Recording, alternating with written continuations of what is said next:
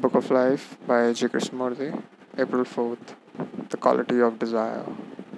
What happens if you do not condemn desire? Do not judge it as being good or bad, but simply be aware of it. I wonder if you know what it means to be aware of something. Most of us are not aware because we have become so accustomed to condemning it, judging, evaluating, identifying, choosing.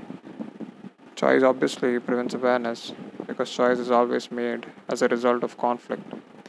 To be aware when you enter a room, to see all the furniture, the carpet, or its absence, and so on, is to see it, to be aware of it all without any sense of judgment is very difficult.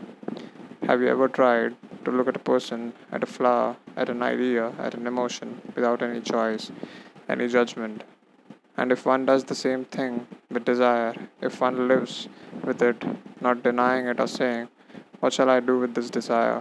It is so ugly, so rampant, so violent, not giving it a name, a symbol, not covering it with a word, then is it any longer the cause of turmoil? Is desire then something to be put away, destroyed?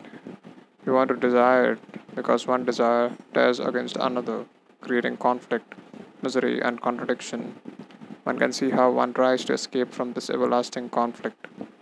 So, can one be aware of the totality of desire?